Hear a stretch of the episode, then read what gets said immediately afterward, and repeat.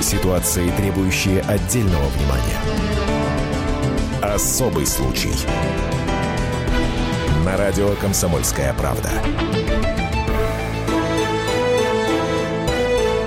Здравствуйте, здравствуйте. Я Елена Ханга и Ольга Медведева. Здравствуйте. Приветствую вас. И сегодня мы будем говорить о печальной новости, которая пришла к нам вчера, о трейлере, который перевернулся в Охотском море. Точнее, сегодня ночью, Ну, ночью, докатилась до нас, да. И поэтому мы с Еленой поменяли тему нашей программы. А Ранее заявленную мы обсудим через неделю, в следующий четверг.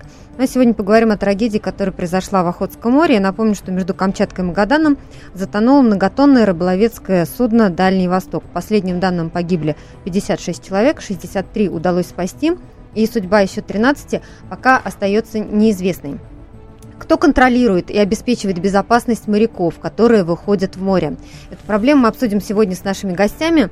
У нас в студии Александр Анатольевич Савельев, руководитель информационного агентства по рыболовству. Здравствуйте. Добрый вечер. И Олег Гегельский, эксперт по выживанию. Олег, приветствуем вас. Добрый вечер. Ну, вот смотрите, 130 примерно, да, вот так вот человек было а, на траулере, плюс а, 1150 тонн ментая, как сейчас нам а, сообщают. Вот и первую ошибку, которую называют первой ошибкой экипажа, это перегруз. Траулер собирался возвращаться во Владивосток, то есть в порт, из которого вышел, только примерно через месяц. То есть в течение апреля он еще должен был а, ловить, да, вот рыбаки должны были ловить рыбу. А, на что мог рассчитывать экипаж? Как вы считаете? Вот разве они не понимали, что за месяц они еще наловят рыбы, и перегруз будет еще больше? А, Я поясню немножко сейчас технологию, собственно, рыбного промысла. Они, э, как известно, вышли на промысел 3 января, и это действительно огромное судно, более 100 метров, построенное э, еще на Николаевских вер- верфях во времена СССР. Это очень мощное судно противоледового класса, Э, и оно способно очень долго э, в отрыве, так сказать, от порта вести промысел, в данном случае уже более трех месяцев, и по мере того, как в трюмах траулера накапливается мороженая рыба, они ее, значит, ловят, а первоначальную обработку делают, то есть там обезглавливают, потрошат и морозят в таких вот э, брикетах. А Когда определенное количество скапливается вот этой наловленной рыбы, подходит к нему транспортное судно, они перегружают на него и продолжают дальше рыбачить. Э, Вот вы совершенно э, э, точно подметили в начале, так сказать, вступительном слове, кто, собственно, ответственный за безопасность. Да? Так вот, именно вот, наверное, с этого и надо начать. А кто ответственный? Э, Значит, Это же надзор... не капитан принимает решение, чтобы такой груз был на борту. Э, Нет, э, это как раз оперативная работа. Решение принимает капитан, когда к нему нужен, должен подойти транспортник, когда тут более серьезные вопросы возникают. Дело в том, что рост рыболовства, которое, собственно, сегодня и говорило о неком человеческом факторе в данной трагедии, что Не именно говорили он- о капитане. Да, что именно он сыграл, так сказать, э, свою вот э, э, роковую роль. Но именно Росрыболовство является тем э, государственным органом, который осуществляет надзор за безопасностью морского э, э, промысла э, для рыбаков. Именно этот орган, и к ним э, сейчас прежде всего возникает целый ряд вопросов. Во-первых, откуда такое количество членов экипажа? Да, у Или- меня был вопрос, во-первых, к члену экипажа, а во-вторых, там э, довольно странные представители каких-то экзотических стран. Совершенно верно. Название которых э, Даже русский не человек, все э, не- знают. э, Ну, да. там, например, граждане Бирмы или граждане Вануату. Это вот почему? Мьянма, страшно сказать. Ну да, то есть название ну, Латвия, Украина, русский там еще язык как не повернется понятно. сказать. Я, конечно, не имею в виду э, Украину, Латвию, граждане, которые тоже, так сказать, там находились. И вот этот э, интернационал собрался на этом огромном траулере. Возникает вопрос, это что, э, так сказать, э, туристическая прогулка? Да. А, Это вопрос к Росрыболовству. Как эти граждане попали э, на этот траулер? А вообще Причем- кто контролирует это? Вот э, обычно, когда люди едут в командировку, там кто-то подписывает, этот едет, этот не едет. А вот здесь кто-то контролирует, э, кто выходит э, в море на корабле. Совершенно верно. На каждом э, судне, на каждом рыбопромысловом судне, в данном случае на этом вот э, автономном морозильном траулере, есть так называемая судовая роль. В которую вписываются все, начиная от капитана и заканчивая, так сказать, э, последним, там, не знаю, обработчиком. Нет, ну мы все, конечно, не дети, мы все прекрасно понимаем, для чего эти граждане там были собраны. А я не понимаю, это гастарбайтеры? Это дармовая рабочая сила, которую судовладелец, пока еще неизвестный нам, да, э, нанял в каких-то сопредельных государствах, в странах Юго-Восточной Азии, дармовая рабочая сила. Очень дешевая, да. Э, совершенно правильно. Вот. И вот вопрос Э, кросс... Это незаконно, правильно я понимаю? То Совершенно есть верно. налоги никакие не платятся. Вот именно. Больше того, судно не было застраховано. Это А, второй граждане, вопрос. Граждане э, эти были застрахованы, но от разлива нефти. Нормально? Но нет? это не граждан, наверное, судно было. Нет, я, э, члены экипажа были А. застрахованы от разлива нефти. Слушайте, а остальные что? Риски, да? Вот, то есть э, к Росрыболовству возникает целый комплекс вопросов. Вообще, как они, э, э, Росрыболовство вообще-то надзирает за этим процессом? Слушайте, а тут по телевизору прошла новость, что даже неизвестно, где головной офис этой компании, которая владеет судном. Ну, в том-то и дело. Весь ужас заключается в том, что сейчас кинулись искать судовладельца, Да. нашли какую-то квартиру, где зарегистрирован этот су- судовладелец э, в лице, э, дай бог памяти, как он называется, не Меридиана, Но неважно. да, неважно. За ним, я посмотрел по базе Спарк, стоит еще один какой-то совладелец, еще один. Это распространенная практика. Мы, э, опять же, так сказать, повторю, не дети и прекрасно понимаем, что за этой практикой стоит. Что? Вот эта череда, так сказать, владений, да, она э, показывает, что вроде внешне это российская компания, а на самом деле через ряд э, фондов, э, офшоров, э, конечным бенефициаром являются какие-нибудь иностранцы.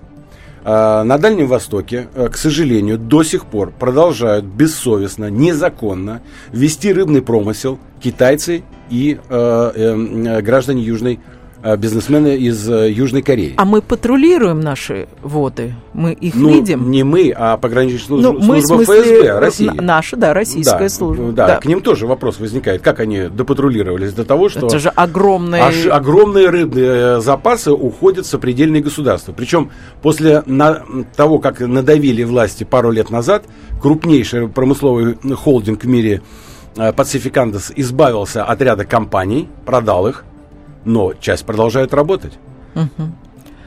Мы сейчас прервемся на несколько минут. Впереди у нас реклама, выпуск новостей. Сразу после рекламы мы дадим также слово второму нашему эксперту, а, который у нас в гостях Олег Гегельский. Будем принимать ваши звонки 8 800 200 ровно 9702. Телефон прямого эфира. Глянь, Никуда не глянь, переключайтесь. Темы, о которых говорят. Небанальные точки зрения, мнения и факты. А еще хорошая провокация. Губин Live. Каждый вторник, четверг и пятницу после шести вечера по московскому времени на радио «Комсомольская правда». Ситуации, требующие отдельного внимания. Особый случай. На радио «Комсомольская правда». Кто контролирует и обеспечивает безопасность моряков, выходящих в море? Сегодня мы говорим о трагедии, которая произошла сегодня ночью в Охотском море. У нас в студии Александр Анатольевич Савельев, руководитель информационного агентства по рыболовству, и Олег Гегельский, эксперт по выживанию. 8 800 200 ровно 9702, телефон прямого эфира, или вы также можете прислать смс на номер 2420, зачитаем в прямом эфире и обсудим с нашими экспертами. А у меня вот вопрос а, к Олегу. Олег, вот второе, что отмечают эксперты, которые работают на месте, они говорят, что не хватало якобы спасательных жилетов. Их не могло а, хватить а, этих жилетов только по той причине, что там было гораздо больше а, людей, чем положено, чем было предусмотрено. Может быть, спас-жилетов-то и было нормальное количество, но людей было гораздо больше. А вопрос вот в чем. Вот даже если бы на всех, допустим, хватило этих спас-жилетов, а, могли бы все спастись? Или наличие жилетов не всегда гарантирует а, успех при спасении? А, Дело в том, что э, жилет, он обеспечивает э, некоторую плавучесть, вернее, некоторую, а плавучесть э, на поверхности воды, но не защищает от э, низких температур. Вот в чем дело. Это первое. А что касается э, первого, вот э, то, о чем вы сказали, то дело в том, что спас-жилетов обычно гораздо больше, чем пассажиров. Э, мало того, я скажу, их обычно бывает до двух комплектов. Я имею в виду, сколько бы там ни было э, людей на судне, спас-жилетов всегда больше. А Просто... это касается пассажирских теплоходов, например, Да, тоже? конечно, всегда. Просто не всегда знают это люди. Важно? Э, конечно. Мы не моряки, просто но мы люди можем не... себе позволить какой-нибудь речной круиз. Конечно, люди просто не всегда знают, где они находятся, но это уже команде, как говорится, вопросы. Но то, что спас-жилетов обычно больше, чем членов экипажа и пассажиров, это однозначно. Но э, дело в том, что человек, который попадает э, в ледяную воду, там начинают работать другие механизмы. Дело в том, что даже если он удержался на плаву э, при температуре 0 э, градусов, ну, около нуля, плюс 1, минус 1, а человек может продержаться среднестатистически, я подчеркиваю, среднестатистический человек может продержаться на воде где-то э, 2, 4, 8 минут, после чего наступает летальный исход. Так что даже если бы человек удержался на поверхности воды, без специального гидрокостюма он просто-напросто обречен. А гидрокостюмы обычно э, только вахта, вот кто э, вахту стоит, вот они обычно в гидрокостюмах работают, это действительно так. А все остальные, кто находится в, э, в отдыхающей смене, кто находится значит, в производственных помещениях, они одеты... То есть у них вот, шансов никаких. Кроссовки, кроссовки, штормовки и так далее и тому подобное. Поэтому uh-huh. они даже и не тем не менее, сколько людей спаслись?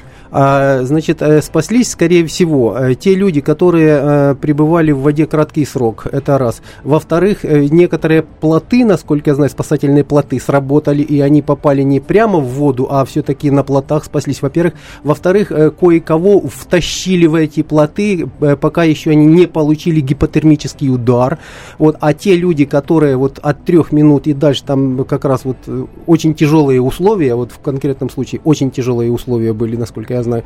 Э, все люди, которые более трех минут пробыли там в воде, они, ну, практически многие были обречены уже в момент падения в воду. Я все-таки дерзну предположить, что а, вот те 13 человек, которых еще и Ищут. до сих пор не могут найти, Э, несмотря на беспрецедентную, так сказать, э, спасательную операцию, которую развернула МЧС, они, э, вероятнее всего, остались на судне. Скорее всего, да. Так и ушли на дно. Да, не успели. Или это. же, или же по каким-то другим причинам там воронка образовалась, когда, то есть, mm. втащила, ну, много может быть вариантов. Вот да. вы сказали, что некоторые смогли э, оказаться на плоту или на шлюпках, но также сообщается, что э, были пустые шлюпки. А как скорее, вы это объясните? Э, это объясняется очень просто. Дело в том, что когда судно тонет, э, значит, оно может э, тонуть по-разному. То есть на борт, на, на корму, на нос. И, и иногда просто, вот когда судно тонет, заваливаясь на борт, одни шлюпки, вот шлюпки спасательные, они не и плоты, они не задействуются вот моментально для спасения. Они тонут вместе с кораблем, они потом всплывают и открываются. И таким образом получается... То есть это тоже имеет свой смысл, потому что некоторые люди, допустим, там барахтаются в воде, и эти э, шлюпки, плоты всплывают, начинают открываться, и на них можно забраться и так далее. Но, как известно, к тому моменту, пока это происходит, уже много народа, как говорится, к сожалению, безвозвратно потеряны. Но учитывая, что были иностранцы на борту, не исключено, что возник какой-то языковой барьер, когда ну, в, сложившихся ситуа... в сложившейся ситуации. Есть еще один нюанс, очень важный. Дело в том, что вот те самые вот э, граждане Мьянмы, да, э, дело в том, что они все мелкие и худенькие, и еще плюс ко всему южане. Uh-huh. А проблема заключается в том, что есть прямая взаимосвязь с толщиной жировой прослойки, подкожной клетчатки и скоростью гипотермии, с которой, которую гипотермия, которая убивает что человека. Это значит? То есть они... это значит, что человек, у которого сантиметровая жировая прослойка, полному человеку да, он будет жить проще. на, на 3, 4, 5, 10, 15 минут дольше в ледяной воде. Э, сухопарый человек э, получает гипотермический удар практически моментально. Известный случай, когда худощавый человек в ледяной воде погибал в первые 15 секунд просто от того, что у него останавливалось сердце сердце, потому что у него практически нету защиты. Это практически прямой холодовой удар в сердце. Вот и все. Кроме того, надо иметь в виду, что э, вот эти э, иностранцы, о которых вы говорите, а в данном случае мы э, будем говорить, называть их прямо, это такая дармовая раб-сила, они находились на нижних э, mm-hmm. уровнях судна. Они и могли не успеть. Они, да, они не, могли не успеть подняться. Э, кроме того, действительно, как вы говорите правильно, мог возникнуть языковой барьер.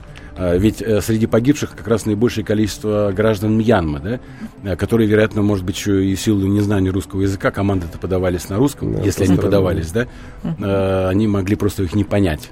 И Александр того... Анатольевич, а вот сейчас рассматриваются разные версии из десяток порядка того, что могло произойти на борту. Вот вам не буду перечислять все, да, можете зайти на сайт kp.ru, там есть информация. Я вот хочу спросить Александра Анатольевича, вот вам наиболее вероятной какая кажется?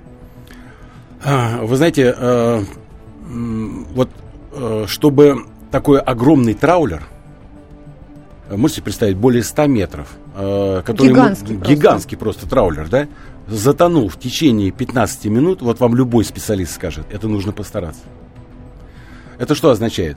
Либо действительно такое роковое стечение обстоятельств, что вот он был и облегченный, то есть они накануне разгрузились, у них не были закачаны балластные воды в баке. Э, то есть он был, э, как бы сказать, приподнят, да? Ну, сейчас наоборот э, говорят, что был перегруз. Нет, как раз э, Росрыболовство, куда, сказать, э, стекаются данные о наличии э, того или иного объема рыбы, как раз подтверждает, что перегруза не было.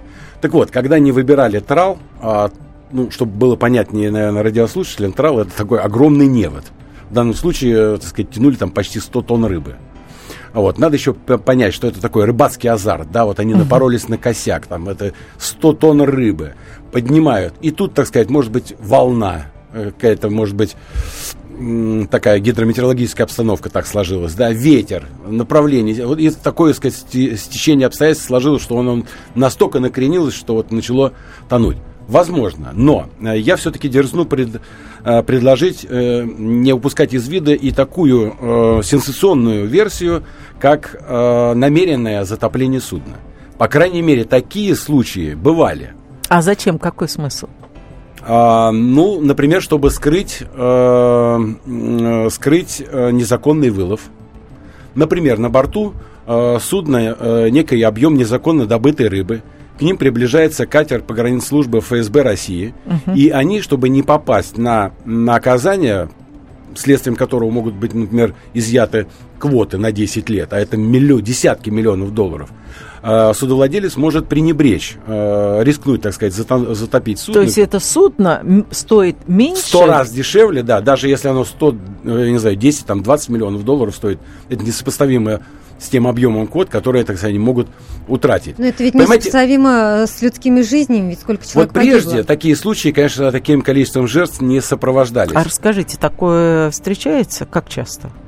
Редко, но встречается, к сожалению. Понимаете, вот я не закончил перед э, новостями мысль о о том, что иностранцы бессовестно, незаконно рыбачат, продолжают рыбачить в исключительно экономической зоне Российской Федерации, это означает, что, собственно, для иностранца ему безразлично – э, те последствия, законные, незаконные, которые наступают вследствие, так сказать, нарушения правил безопасности. Ну, посмотрите, нанятые где-то непонятно десятки, так сказать, э, э, граждан э, стран Юго-Восточной Азии, не застрахованы, Э, как они там, что они там делали, как они там работали. А вообще как можно выйти? Вот у нас в Москве ты на машине не сможешь выйти, не застраховав э, машину. А как такое судно может выйти не застрахованное? Вот в газетах пишут, что вот они э, не застрахованы, потому что с нашими агентами там трудно разговаривать с российскими агентами. Вот что это такое за формулировка?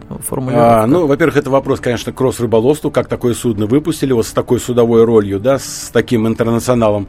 И э, во-вторых, во-вторых, во-вторых, понимаете, нет такого преступления, на которое бы не пошел капитализм ради 500% прибыли. Карл Маркс был прав. Понимаете, э, Макиавелли, который говорил, о чем бы мы ни говорили, мы говорим о деньгах. В данном случае это ровно об этом история.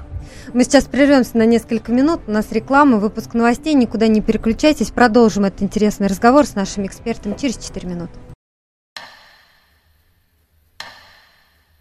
1418 дней и ночей, 2600 километров по дорогам войны, 7 миллионов героев, награжденных орденами и медалями, 26 миллионов погибших и вечная память.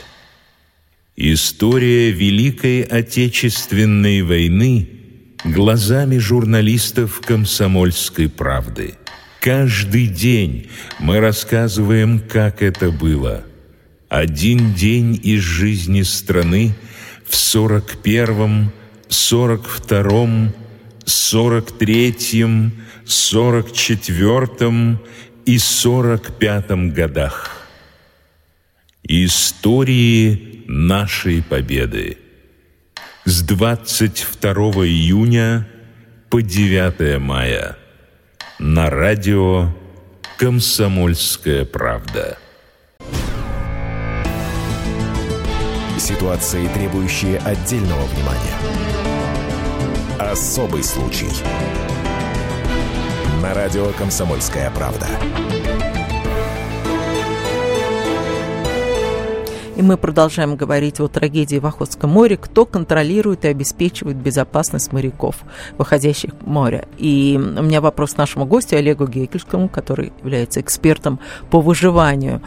А, вот не было сигнала СОС. И, насколько я понимаю, этот сигнал, в общем, можно очень быстро послать. А, корабль, судно тонуло в течение 30 минут. Ну, для такой большой махины это, это, очень, это очень короткий срок, это во-первых.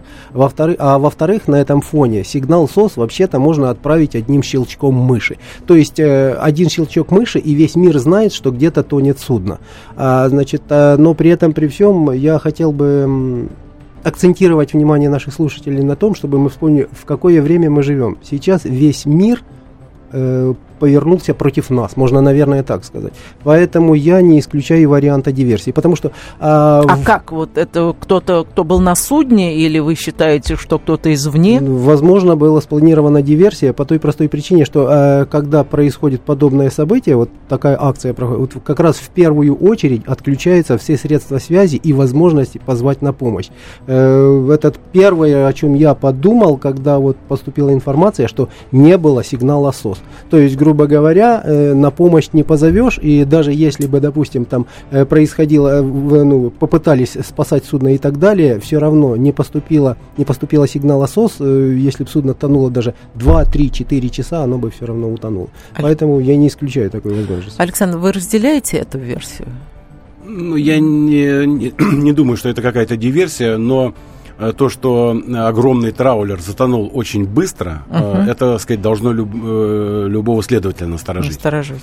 Сказать, то, что они не подали сигнал СОС, любой эксперт Э, скажет, что это надо постараться, чтобы такой траулер в течение 15 минут ушел под воду. Ну вот что Понимаете, должно это произойти? нужно либо, так сказать, вот открыть кинстон, что называется, да, то есть раздраить э, забортные люки, чтобы, чтобы вода молниеносно во все отсеки, так сказать, по, поступала в огромном количестве. Uh-huh. Понимаете, вот то, что было предположение, там столкнулось, да, с столкнулось, э, сказать, ну, не с айсбергов там нет, конечно, там лед небольшой. Но с глыбой Но, во-первых, это траулер э, противоледового класса а, ему этот лед ни почем. Но даже если предположить, что это некое столкновение, то, уж, во-первых, не со льдом, да, то есть это столкновение, в результате которого должна быть быть получена пробоина где-то метров 20, да, чтобы он за 15 минут затонул. Uh-huh. Так? Э, можем предположить, что он столкнулся с подводной лодкой, например. Uh-huh. Можем предположить, да. А, мощный такой, так сказать, э, толчок, да. Но, э, понимаете, я все-таки склонен, так сказать, э, за любой бедой видеть конкретную фамилию и конкретное имя. И, как говорил Макиавелли, о чем бы мы ни говорили, мы говорим о деньгах. Банальная алчность, жажда наживы – а, ведь, посмотрите, так сказать, половина уловов, половина всей рыбы, добытой российскими рыбаками на Дальнем Востоке, уезжает прямиком на экспорт. Это Я только как легально. раз хотел спросить, на ваш взгляд, вот этот улов куда планировали вести? А, чаще всего он уходит в Пусан. Есть такой порт э, в республике э, Южная Корея. А, и в Китай. В Китае э, за последние 20 лет построены Э, Китай вообще стал, так сказать, э, такой мировой рыбоперерабатывающей фабрикой. Там заводы рыбоперерабатывающие по 30 тысяч персонала. А, ну, представляете, наши рыбаки добывают на Дальнем Востоке порядка там полутора тысяч тонн ментая. Это высококачественная, востребованная на всех мировых рынках белая тресковая рыба. Угу. А, так вот, а, мы всей вот Россией матушкой съедаем где-то 300-350 тысяч тонн. Все остальное а, продается Они и раньше-то были экспортные операции более привлекательные, чем поставки на внутренний рынок. А теперь, когда девальвировался рубль, они просто неконкурентны. То есть рыба, э, я сказал о половине уловов, это то, что уходит легально. А эксперты называют еще объем примерно в миллиард долларов, который нелегально уходит нелегально. И вот наряду с э, вопросами, которые мы должны э, адресовать Росрыболовству, э, ряд вопросов мы должны адресовать ФСБ России. Угу. У нас граница на замке или, или как? Или она как друшлат? Да? Как это такое возможно? На миллиард долларов вывозить рыбы? Куда не смотрят? Есть или вопросы. Не смотрят, да? А потому что э, контролем за э, правилами рыболовства, соблюдением правил рыболовства в исключительной экономической зоне занимается погранслужба ФСБ России.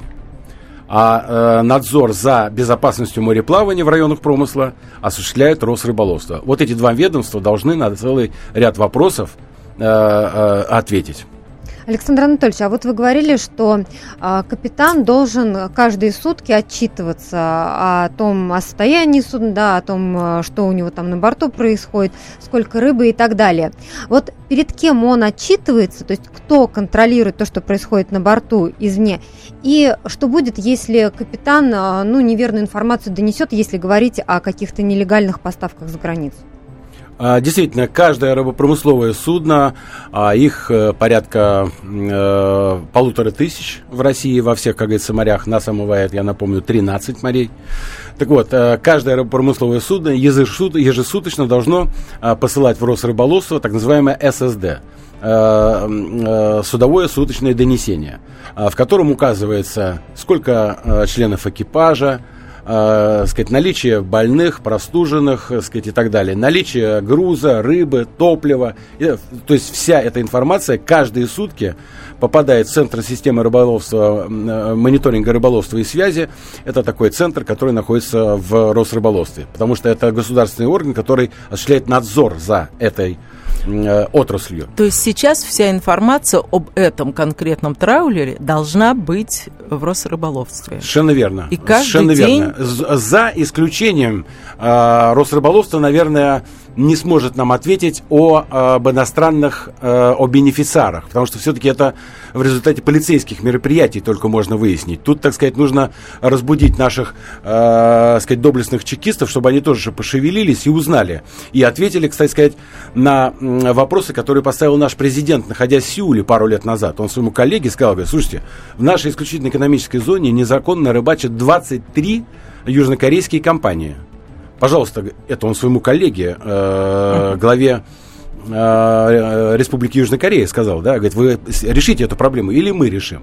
Так вот, за это время не решили, ни они, ни мы не решили. И это такое распространенное явление, к сожалению, э, иностранцы беззастенчиво, незаконно продолжают вести промысел в исключительно экономической зоне э, Российской Федерации. А, я не знаю, что может, так сказать, растолкать э, сотрудников Федеральной службы безопасности, чтобы они все-таки решили эту проблему, а, которую поставил перед э, ними, в том числе президент э, страны.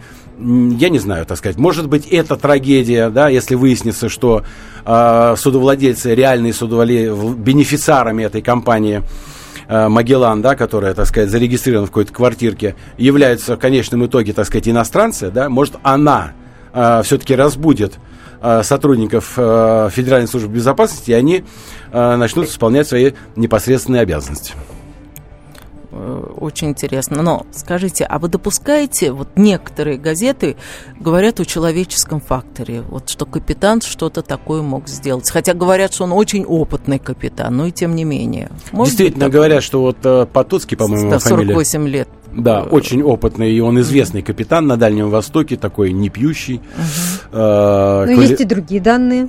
Сегодня комментировал да. его бывший начальник и говорил, что с предыдущего места работы он был уволен как раз за пьянку. Ой-ой-ой-ой. Не, дог... что... не доглядели. А, но что бы там ни произошло, все-таки, понимаете, я в человеческом факторе могу видеть вот какую а, череду событий. А, значит, идет ментаевая путина. И вдруг судно на, напоролось, что называется, на косяк. Вот пошел косяк рыбы. И, понимаете, тут включился такой рыбацкий азарт. Они только что, видать, перегрузились, так сказать, трюмы надо заполнять. И тут понимаете, представляете, идет такой трал 100 тонн рыбы. И они, так сказать, взялись его поднимать, а тут э, череда еще дополнительных. То есть, может быть, его волной наклонило. А тут еще ветер какой-то, направление, скорость, так сказать. Вот совокупность этих э, факторов, которые капитан или его, или и его помощники не учли, вот э, э, и сыграл вот этот вот человеческий фактор, вот эту роль а роковую может быть, не человеческий трагедии. фактор, а может быть, вот при тех условиях, которые вы описываете, сыграла еще роль неисправности судна? А, вряд ли. Понимаете, такую махину, чтобы потопить, это надо постараться. Тут либо неквалифицированные действия экипажа, а, либо все-таки я а, еще раз дерзну предположить, что это намеренное затопление судна. Ну вот Вайтенко, который является главным редактором морского бюллетеня, он говорит, что маловероятна версия о тяжелом трале как причине э, прокидывания что он говорит, просто такое мощное судно так просто не ну, Совершенно то, нет, он, он в этом нет, он, эксперты, в, да. нет, он в этом смысле прав. Э, в том, что, ну, как говорится, простого-то обывателя это действительно удивляет. Да, 100 тонн рыбы поднимается, да, это, это много. Но что такое 100 тонн рыбы для этой махины, э, на которой хранится там тысячи тонн, да, хм. это ничего. Но тут совокупность обстоятельств. Может быть, это была последняя соломина. на несколько минут, да. вернемся через 4. Кто владеет информацией, тот владеет миром. Будьте в курсе событий, находясь вне дома или офиса. Установите на свой смартфон приложение «Радио Комсомольская правда». Слушайте в любой точке мира. Новости, интервью, комментарии. Доступны версии для iOS и Android. Радио «Комсомольская правда». В вашем мобильном. Ситуации, требующие отдельного внимания. Особый случай. На радио «Комсомольская правда». Мы продолжаем говорить о том, кто контролирует и обеспечивает безопасность моряков, выходящих в море. У меня вопрос к Александру Савельеву. Вот на ваш взгляд, мы когда-нибудь узнаем правду, что произошло? А, ну, как правило, вот в таких, э, сказать, историях э, э, виноватым, скорее всего, назначают. А, тем более в данной ситуации это Кого очень удобно, удобно сделать, удобно перевести, найти крайнего. Я имею в виду не, так сказать, бывшего руководителя Росрыболовства Андрея Анатольевича, а, а крайнего вот в смысле, так сказать, виновника, да. А, в этом смысле очень удобно назвать и э, капитана вот этим крайним. Тем более он погиб. Он погиб. А, знаете, вот. Э, конечно, нельзя списывать э, из мимо внимания сказать, его какие-то ошибки. К слову сказать, я не сторонник, что вот о покойниках или хорошо, или никак. Как раз о покойниках надо говорить правду. Это вот о живых нужно аккуратнее. Да? Все-таки мы еще вот друг друга, так сказать, должны беречь. А покойники ушли в иной мир, поэтому вот, конечно, могли быть его ошибки какие-то, все, но э, мне кажется, вот э, тщательное расследование, тщательное расследование, создание комиссии, э, сказать, такой э, межведомственной, да, оно и позволит ответить объективно, ответить на все вопросы, постольку, поскольку еще есть свидетели, выжившие, слава богу, есть объективные средства контроля, есть, э, сказать, э, показания гидрометеорологической ситуации на тот момент. Ну и многие-многие, так сказать, обстоятельства, которые, конечно, э, следователи будут сейчас изучать. И надеюсь, что все-таки нам скажут правду. Олег, обращаюсь я к Олегу Гегельскому, эксперту по выживанию, нашему второму эксперту. Вот вы как считаете, чем может закончиться это следствие? А, ну, я так думаю, я вот э, согласен, собственно говоря, что здесь ситуация сама напрашивается э, таким образом, чтобы именно назначить э, виноватого, хотя, в принципе, если расследование проведено будет объективно, то, в принципе, достаточное количество есть выживших, которые могли бы дать очень ценные показания. Но, скорее, но будут ли они говорить правду? Вот, скорее, скорее всего, скорее всего, вряд ли, потому что такое очень резонансное дело получается, и поэтому оно должно идти туда, туда, куда должно, а не туда, куда... Ну, чтобы не позволить это, допустим, там выплеснуться какой-то негативной информацией. Я, я бы, вы знаете, да. все-таки добавил, вот, на мой взгляд, является очень существенным э, э, ответ на вопрос, кто конкретно судовладелец. Но там... Э, к этому судовладельцу возникает вопрос, вопрос. почему не застрахован? Да. А что откуда такое количество иностранцев? Это что, катал он их там, это что, туризм такой? Или что это вообще? Что они там делали? Вот.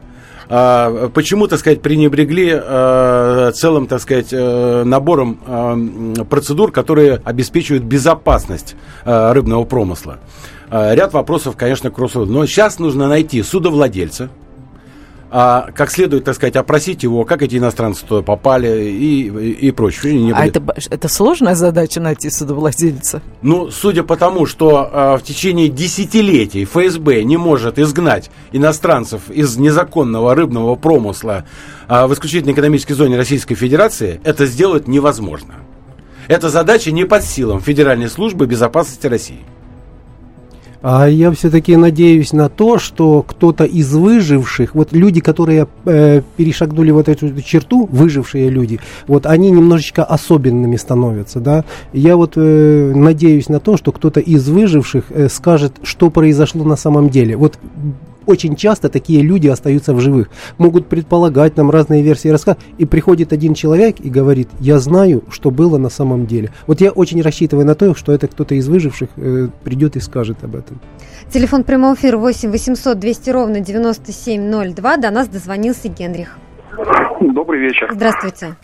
А, вопрос гостям. Вот э, в районе крушения судна глубина около 200 метров.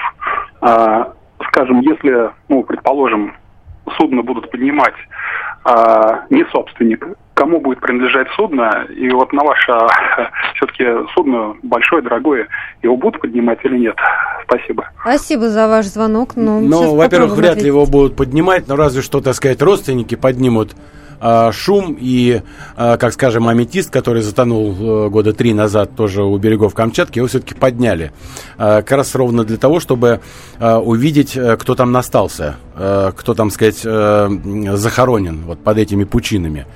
А так вряд ли это, так сказать, операция. Тем более э, э, траулер-то такой, он огромный. Это не, не, не такая простая задача, так сказать, поднять его с глубины э, 200 метров. Слушайте, а там нефти никакой нету? Вот, ни, ни...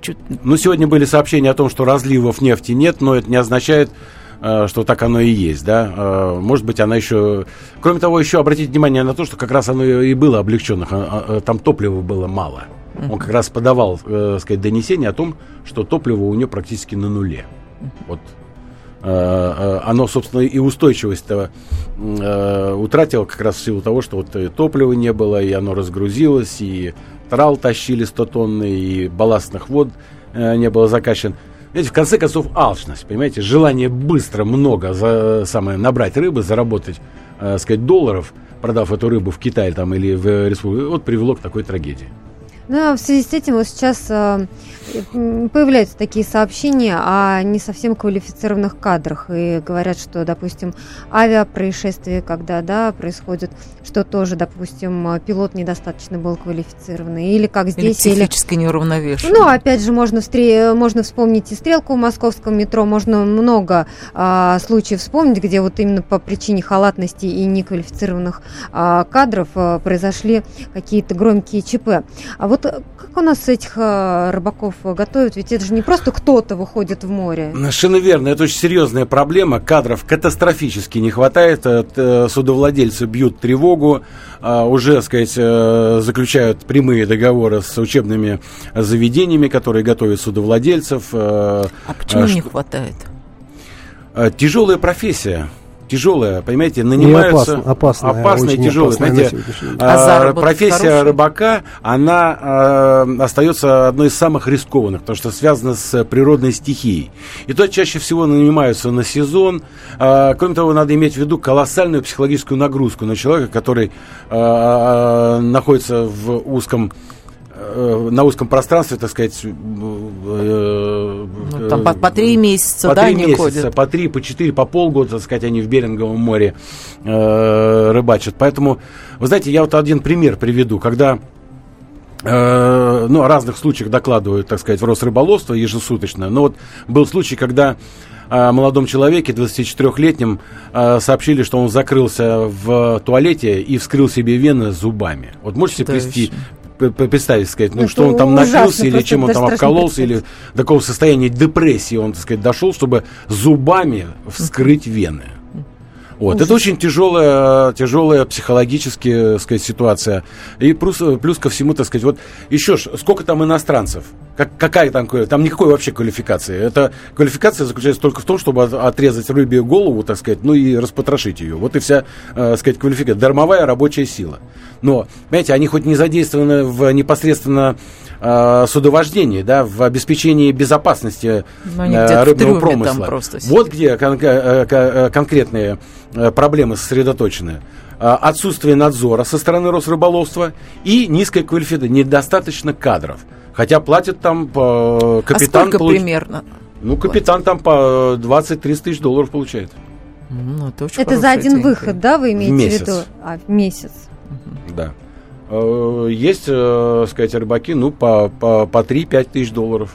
И тем не менее, трудно найти кадры. Э, трудно найти кадры, да. Даже Но за такие деньги. Не каждый готов, вот сказать, ну, фигурально выражаясь, скрывать себе вены зубами, да, за пятерку даже если это и морально, морально-психологическое состояние, кстати, экипажа, оно очень сильно отражается на выживаемости в случае критической ситуации. Одно дело, когда это психологически устойчивый и уравновешенный человек, и совсем другое дело, когда это морально истощенный, психологически истощенный человек попадает в критическую ситуацию. То есть там просто в разы ниже степень сопротивляемости э, нештатным ситуациям. Это тоже не последний фактор при таких историях.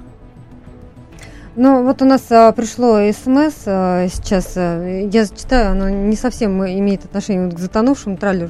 Спрашивают а, а, Александра Анатольевича, почему рыба в наших а, магазинах такого низкого качества и свежемороженое и консервы. Хороший вопрос. Да, хороший вопрос. К почему она такая дорогая? Да, мало того, что, так сказать, ее вот она в таком виде, э, но она еще и подорожала за последний год в два это раза. Правда.